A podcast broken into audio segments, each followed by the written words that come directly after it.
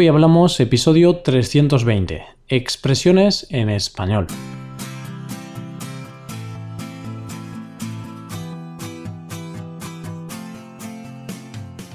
Bienvenido a Hoy Hablamos, el podcast para aprender español cada día. Ya lo sabes, publicamos nuestro podcast de lunes a viernes.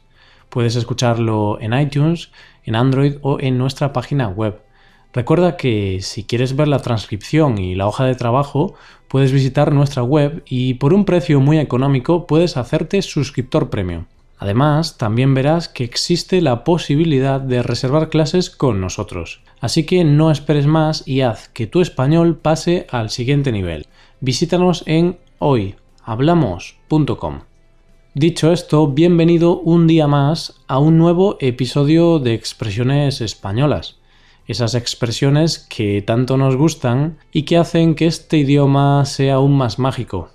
Ya sabes que el español tiene expresiones para todo. Tiene expresiones incluso relacionadas con los primos, los padres, los abuelos, los tíos, vaya, la familia al completo. Hoy hablamos de expresiones familiares.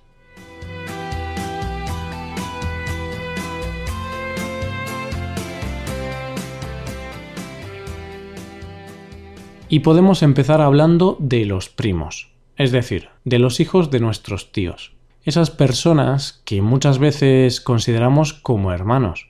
Entonces, hablamos de los primos y utilizamos la expresión hacer el primo.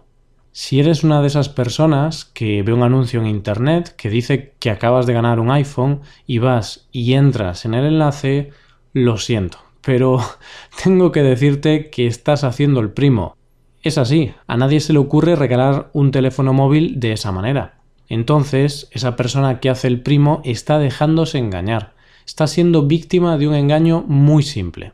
De esta forma, alguien que hace el primo es alguien que se deja engañar o explotar con facilidad. Pero cuidado, hay que estar atentos al usar esta expresión, puesto que no es lo mismo decir Carlos es mi primo que Carlos es un primo. Con Carlos es mi primo, estamos diciendo que es parte de la familia. En cambio, con Carlos es un primo, decimos que Carlos es alguien que se deja engañar con facilidad. Así que tenemos que tener cuidado y no ser unos primos. Y como nos gustan mucho los ejemplos, pues vamos con otro más. Vamos con uno de infidelidades.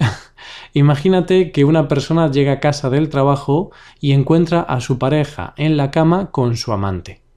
Imagina que la persona infiel le dice la mítica frase no es lo que parece, que tan solo es un amigo. Imagina también que esta persona se cree la excusa. Podemos decir que esta persona es un primo, que está haciendo el primo al creerse tal excusa. Bueno, es un ejemplo extremo.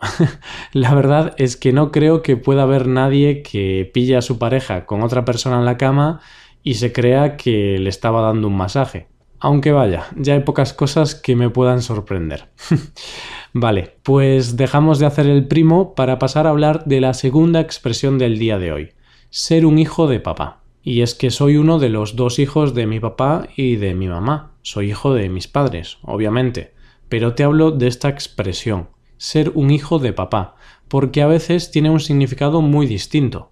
Por ejemplo, imagina a un joven que acaba de cumplir la mayoría de edad, que acaba de cumplir los 18 años y antes incluso de acabar sus estudios tiene un coche deportivo propio, se viste con ropa de marca muy cara y se comporta de una forma altiva y caprichosa. Aquí se puede decir que estamos ante un hijo de papá. Como puedes deducir, se dice que un hijo de papá es una persona mimada, una persona que lo tiene todo, que tiene la vida solucionada. Además, se asocia con un tipo de personalidad caprichosa e infantil. Vaya, lo que se suele conocer en España como una persona mimada. Un hijo de papá llega lejos no por méritos propios, sino por méritos ajenos.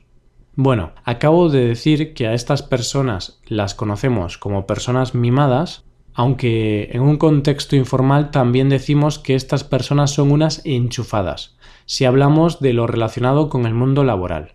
Por ejemplo, un hijo de papá puede conseguir un trabajo con facilidad debido a que alguien lo enchufa en un puesto de trabajo que no se merece.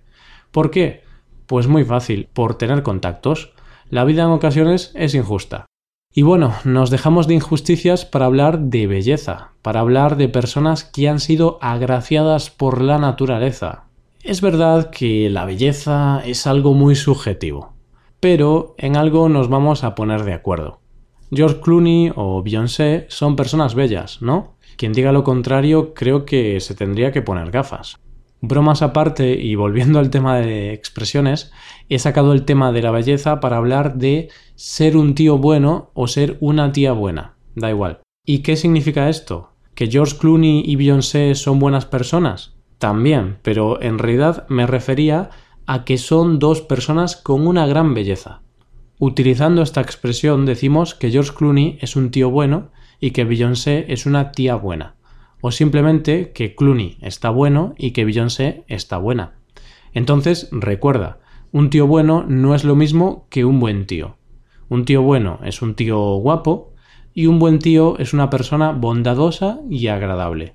El orden del adjetivo en español es muy importante. En definitiva, un tío bueno, de forma informal, es un hombre atractivo. Vamos, como yo.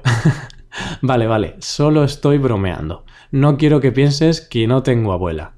Pues precisamente la expresión no tener abuela es la cuarta expresión del día de hoy. Y esta es una de esas frases que se utilizan mucho a diario, y además me parece que es una expresión bastante divertida. Decimos que alguien no tiene abuela cuando se alaba constantemente. Es decir, cuando está diciendo cosas positivas sobre sí mismo con frecuencia. El por qué lo encontramos en el rol de las abuelas. Ya se sabe, para las abuelas los nietos siempre son los más guapos, inteligentes, simpáticos. ¡Ay, qué guapo y listo es mi nieto! O ¡ay, qué nieta más alta y lista que tengo! es así, las abuelas son insustituibles. Y decimos lo de no tener abuela con un sentido figurado, puesto que puedes tener abuela, pero puedes comportarte como si no la tuvieras. Y ya sí, ya llegamos a la quinta y última expresión del día de hoy, sacar de madre. Hablamos de las madres, esas personas que nos dieron la vida y que nos quieren tanto o más como una abuela, algo que parece casi imposible. Pues si te digo que a mí me saca de madre la gente que se queja, te estoy diciendo que me molesta, que me agota o me enfada ese tipo de gente. Es verdad que a mí me saca de madre eso, pero hay cosas peores, ¿eh? No voy a matar a nadie por eso. Hay otras personas a las que les saca de madre que su compañero de piso no tire la basura o que haga mal tiempo. Nosotros, en nuestras clases por Skype, nos encontramos con estudiantes que dicen que les saca de madre el subjuntivo. Pero tranquilidad, el subjuntivo no es tan difícil como parece. Con esta última expresión nos acercamos al final de este episodio. Antes de acabar, y si te saca de madre el subjuntivo, te invitamos a que te animes y disfrutes de las clases que ofrecemos a través de Skype. Además, te invitamos a que te hagas suscriptor premium. De esta forma tendrás acceso al contenido exclusivo de nuestro podcast, como la transcripción y ejercicios con cada episodio. Así que, para esto y mucho más, visítanos en nuestra página web hoyhablamos.com. Muchas gracias por escucharnos. Nos vemos en el episodio de mañana, donde hablaremos de noticias en español. Pasa un buen día. Hasta mañana.